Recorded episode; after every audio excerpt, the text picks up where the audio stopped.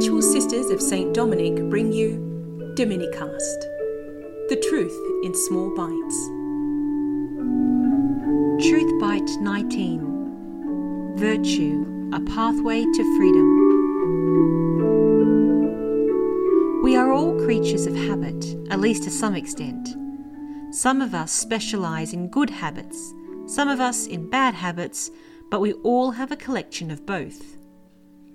It may interest you to know that the word virtue, which is not a word we hear much today, just means a good habit. A virtuous person is not someone who just does the odd good deed now and then, or even an amazing good or heroic deed once off, but someone who has cultivated a habit of doing good deeds. And the word virtue means strength. A virtuous person is a strong person. Why?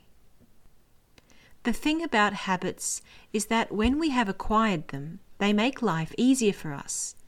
When you think about all the habits and skills you have mastered, from learning your timetables to managing the basic skills of hygiene or the rules of social conduct, you realize how much hassle it saves you not having to constantly handle things right from scratch. It gives you a kind of freedom, a certain power over your life. And of course, when we do things easily, we tend to enjoy doing them. We don't have to break our head against them or force ourselves to do them. Acquiring a virtue, like acquiring any habit, needs a certain amount of effort, but the rewards are great. To most people, the idea of being virtuous is probably anything but attractive. But if we're serious about becoming a better quality human being, virtue is a basic necessity. Where do we see virtue in action? There's a difference between just plain good life habits and virtues, which always have a moral dimension to them. Human beings are created good, and they have an inbuilt standard of goodness planted in them by their Creator, the kind of goodness worthy of human beings. Some of these call for the most basic bottom line kinds of human behavior. It's no big deal for humans to build up their bodies towards health and cleanliness, or their minds to knowledge, or their lifestyles to some level of organization. Even animals can be seen to do these things.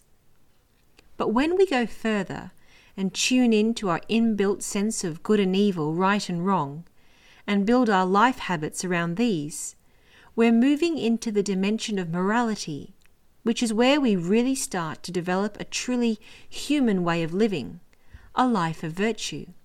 This is where character building happens, where our true personality develops. There are as many virtues as there are good moral actions. Don't try to count them. However, the traditional books on the spiritual life place all the moral virtues in four main categories.